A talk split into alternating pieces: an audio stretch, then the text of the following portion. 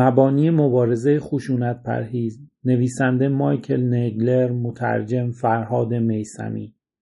بخش چهارم به کارگیری نیروی خشونت پرهیز. شیوه های خلاقانه بیشماری برای به کار گرفتن نیروی خشونت پرهیز وجود دارد. همه این شیوه ها ریشه در این اصل دارند که ما نباید به زیان بهروزی حقیقی هیچ کس اقدامی کنیم. و اصلا نیازی هم به چنین کاری نداریم. نیازهای حقیقی ما این ما شامل حریف هم می شود. هرگز با یکدیگر در تعارض نیستند با این وجود برخی شیوه ها که در این راستا بهترین کاربری را دارند ممکن است بدیهی به نظر نیایند. به عنوان مثال فهمیده ایم که وسیله درست همواره بایستی متناسب و به فراخور احوال باشد. یعنی ما باید در هماوردی با خشونت نیروی خشونت پرهیز همترازی را رویاروی آن قرار دهیم که در خور موقعیت باشد. وسیله درست هنر مصالحه را نیز شامل می شود. این هنر مستلزم درک آن است که کدام اصول قابل مذاکره و کدام غیر قابل مذاکره نهایتا باید اهدافی روشن در ذهن داشته باشیم و بدانیم که چگونه قصد برآورده کردن آنها را داریم به یاد داشتن این قواعد معالا کمک می کند تا اطمینان حاصل کنیم که جنبش خشونت پرهیزمان را از همان خشت اول راست پی نهاده و آن را به درستی ساخته و بالا آورده ایم.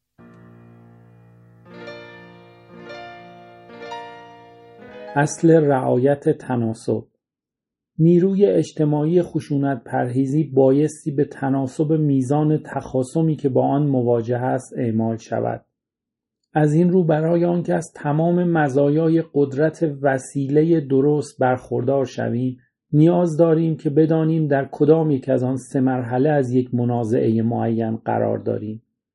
واکنش بیش از حد در مرحله آغازین یک منازعه مثلا اعتصاب غذا کردن که یکی از شدیدترین اقدامات در هاست پیش از آن که به حریفمان فرصتی برای اقناع بدهیم می‌تواند پاسخی ناکارآمد باشد به همان اندازه که عکس این امر می‌تواند چنان باشد.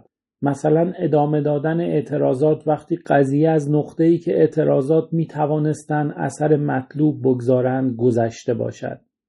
اینکه منازعه ها می توانند شدت بگیرند تجربه بسیار فراگیر و متعارف شده است. اما بخش دیگری از قضیه که اغلب تشخیصش نمی دهیم آن است که خشونت پرهیزی هم می تواند شدت بگیرد. همانطور که کینگ در سخنرانی خود در باب صلح در کریسمس 1967 گفت خطاب به حریفان در مواجهه با توانایی شما در تحمیل رنج ما از طریق تواناییمان در تحمل رنج است که با شما برابری خواهیم کرد. اندازه نیروی روح باید با اندازه نیروی تهدید یا همان انسانیت زدایی همخوان باشد. به عنوان نمونه در آستانه مهیا شدن دولت‌های ائتلافگر برای شروع جنگ عراق در مارس 2003 میلیون ها تن از مردم سراسر جهان در اعتراض شدید به این امر به ها ریختند. وقتی رئیس جمهور جورج دبلیو بوش با بیقیدی معترضان را گروه جلب توجه کننده نامید و کنارشان گذاشت در عمل نشان داد که تضاد به مرحله دو رسیده است. یعنی موقع اجرای هاست. قضیه این نیست که اعتراضات، دادخواستها و تومارها خطا بوده باشند. ما مطمئنا بایستی گفتگوهای مبتنی بر حسن نیت را در پیش بگیریم حتی اگر شک داشته باشیم که حریفمان به آن پاسخ خواهد داد این امر مشروعیت کارزار ما را بیشتر می کند و اگر زمانی لازم بشود ما را در موقعیت قویتری برای مقاومت قرار می دهد در عین اینکه برخلاف انسانیت زدایی ناشی از عملکرد خطای حریف به مقادیری از انسانی سازی مجدد میدان می دهد که حاصل آن در بلند مدت مشخص می شود اما با وجود همه اینها وقتی روشن است که حریفمان گوشش بدهکار نیست باید برای اتخاذ اقداماتی قاطع نیز آماده باشیم.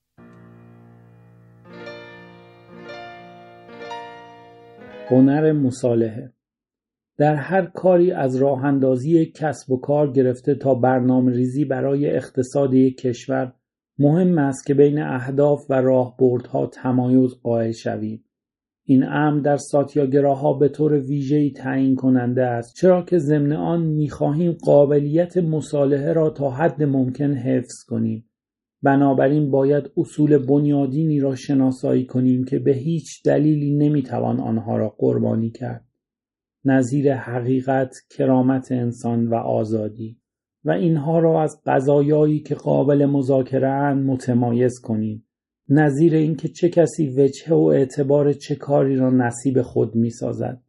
موقعی که می‌فهمیم نسبت به انجام توافق بیمیل هستیم اغلب بدین سبب است که گرفتار نمادها شده ایم. نمادهایی از قبیل راهپیمایی از مکانی دل بخواهی به مکانی دیگر یا نوارهایی به رنگی خاص. این درگیر نمادها شدن می‌تواند موقعیتی را که در شرایطی غیر از این قابل مدیریت بود تبدیل به نبردی بر سر قدرت سازد. حال یا علیه حریفمان و یا درون مراتب خودمان. به عنوان نمونه در طی تظاهراتی مربوط به جنبش اشغال در فیلادلفیا در 2011 نمایندگان کلیساهای معتبر سیاه پوستان شهر که می‌خواستند به جنبش بپیوندند با معترضان وارد گفتگو شدند و تنها درخواستشان این بود که معترضان از بکار بردن شعارها یا اعمال زننده خاصی در عرصه عمومی پرهیز کنند. متاسفانه معترضان از انجام این توافق امتناع کردند. آنان یک تاکتیک یا در حقیقت فقط تمایلی شخصی به لعن و دشنام در عرصه عمومی را با هدف کلیشان دایر بر تأمین عدالت اقتصادی خلق کردند و مسررانه به چیزی چسبیدند که میبایست قابل مذاکره می بود و بدین ترتیب در به دست آوردن متحدانی بالقوه قدرتمند برای جنبش خود شکست خوردند. مستقل از اینکه طرف مقابل بخواهد چطور فکر کند ما باید پیوسته به خود یادآوری کنیم که درگیر نبردی بر سر قدرت نیستیم بلکه در جریان یک فرایند یادگیری هستیم که ظرفیت بهرهمندسازی همگان را دارد. هدف نهایی ما اگر اصلا مقدور باشد بازسازی روابط انسانی است. در حقیقت ای در کار نیست بلکه فقط نیازهایی مشترک در کارند. مهمتر از همه به یاد داشتن این نکته آخر به ما کمک خواهد کرد که اولویت بندی امور را لحاظ کنیم و حواسمان را بر آن آرمانها و اهدافی متمرکز کنیم که برای همه گروه ها جز مهمترین ها محسوب شوند. در این باره یکی از پروژه های دنیل دولوچی کنشگر برجسته ایتالیایی را به عنوان نمونه می آورم. دولوچی پیشتر در میلان معمار architect بود. اما از حرفه نان و آب‌دارش دست کشید تا به نفع فقرا در سیسیل وارد عمل شود. نخستین پروژه او درست برخلاف تمایل مافیای سیسیلی ساخت سدی در نزدیکی دهکده جاتو بود. علا تمام مخالفت ها و چوبلای چرخ گذاشتن ها دولوچی موفق شد. وقتی یکی از اعضای مافیا او را دید و در عین اکراه از پذیرش تسلیم گفت که خب دنیلو تو بردی حالا همه آب در اختیار توست. دولوچی پاسخ داد؟ نه ما بردیم. آب متعلق به شما و خانواده های شما هم خواهد بود. منطبق بر همین نگرش گاندی سعی بر مراعات قاعده ای می کرد که آن را اصل عدم ایجاد دردسر می نامید. مطابق این قاعده وقتی حریف شما گرفتار و پریشان است شما از فشار آوردن چشم پوشی می کنید و عقب می کشید. هیئت حاکمه آفریقای جنوبی در 1913 به واسطه اعتصاب راهن در چنین موقعیتی بود. ارائه غیرمنتظره این ملاحظه مشترک توسط گاندی اثر تکان بر روابطش با هیئت حاکمه گذاشت. و تمایل او به مصالحه به این سبک احتمالا در موفقیت ساتیاگراهایی گشا شد که برای احقاق حقوق هندیان در آن منطقه به مدت هشت سال ادامهش می‌داد. او که همواره از تجربه هایش درس می گرفت تقریبا سی سال بعد وقتی بریتانیایی ها گرفتار جنگ جهانی دوم بودند نیز همین گونه رفتار کرد که باز هم به اثرات بسیار مثبتی منجر شد.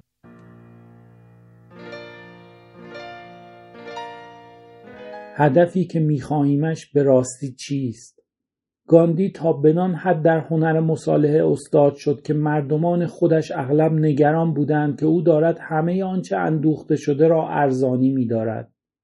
آنان در نمی‌یافتند که تمایل او به واگذاری همه چیزهای دیگر همان چیزی بود که به آنان کمک می‌کرد تا به مقصود اصلیشان یعنی استقلال هند دست یابند. نیز در نمی‌یافتند که او صرفا داشت اهداف کلی را از راهبردهای فوری جدا می‌کرد. به عنوان مثال او در 1925 از زندانی طولانی مدت آزاد شد و متاسفانه فورا دریافت که حزب او در طی دوره غیبتش دچار شکافی جدی شده است. گروهی که با موضع او در مسئله مهم مخالف بودند حالا زمام امور را در دست داشتند. از آنجایی که آنان به روشی منصفانه برنده شده بودند گاندی تلاشی برای سد کردن راه آنان نکرد. در عوض او مرحله به مرحله امور را تحویلشان داد و تمام حواسش را متمرکز بر هدفی کرد که همگی در آن اشتراک داشتند. تلاش به همراه یکدیگر برای استقلال هند. بسیاری که این منطق را درک نمی‌کردند این حرکت او را تسلیم پانتا لقب دادند. پانتا مرکز ایالت بیهار هند است اما این تسلیم تأثیر غریبی داشت که از توجه منشی او پیار لل به دور نماند هرقدر او خودش را بیشتر محو می کرد آنان بیشتر نیازمندش می شدند و وزن و تأثیرگذاریش در مجامعشان بیشتر می شد. انکار نفس و فداکاری تمام ایارش به او قدرتی می‌داد که هیچ جایگاه رسمی در حزب کنگره یا بیرون از آن نمی توانست بدهد.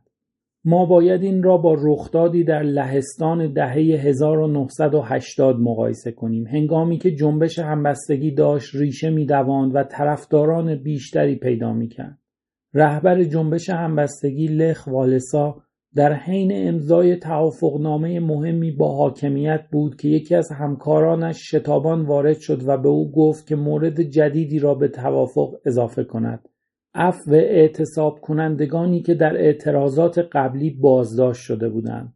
والسا پذیرفت که چنین شرطی را به شروط مصالحه بیافزاید اما در پی آن حکومت بیدرنگ از توافق خارج شد. بدین ترتیب جنبش مردم لهستان چند سال سخت دیگر به طول انجامید بنابراین مسلما توانایی ما برای مصالحه به تحریزی و تدوین اهدافی معین و وفادار بودن به آنها بستگی دارد. در انتخاب چنان هدفهایی رهنمودهای زیل بایستی به خاطر سپرده شوند. هدف بایستی به سعادت همه گروه ها بیافزاید و همواره مقدور است که چنین پیامدی شناسایی شود. به یاد داشته باشید که بازداشتن یک ستمکار از ستمکاریش به همان اندازه برای سعادت او موضوعیت دارد که برای سعادت خود ما. هدف هرگز نباید سطحی یا سخیف یا فقط در جهت تأمین منافع شخصی باشد. مطالبات بایستی ملموس قابل پیگیری و واقع بینانه باشند نه نمادین فقط در مواقع نادر بایستی خواسته های نمادین طرح کرد اضافه کردن خواسته های جدید به فهرست اهداف در زمانی که کارزار ما میزانی از کشش را پیدا کرده اگرچه وسوسه انگیز است اما این امر تعاملمان با حریف را از مذاکره به بازی قدرت تغییر می دهد. این قاعده گاهی اوقات با عنوان موضوع جدید ممنوع خوانده می شود.